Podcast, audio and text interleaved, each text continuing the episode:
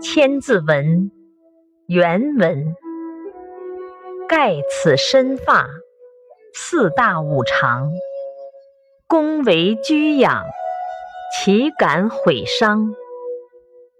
解释：人的身体发肤分属于四大，一言一动都要符合五常。诚敬地想着父母的养育之恩，哪里还敢毁坏损伤它？注释：盖，发语词，无实义。四大，指地、水、风、火。五常，指仁、义、礼、智。信，居养，抚养，养育。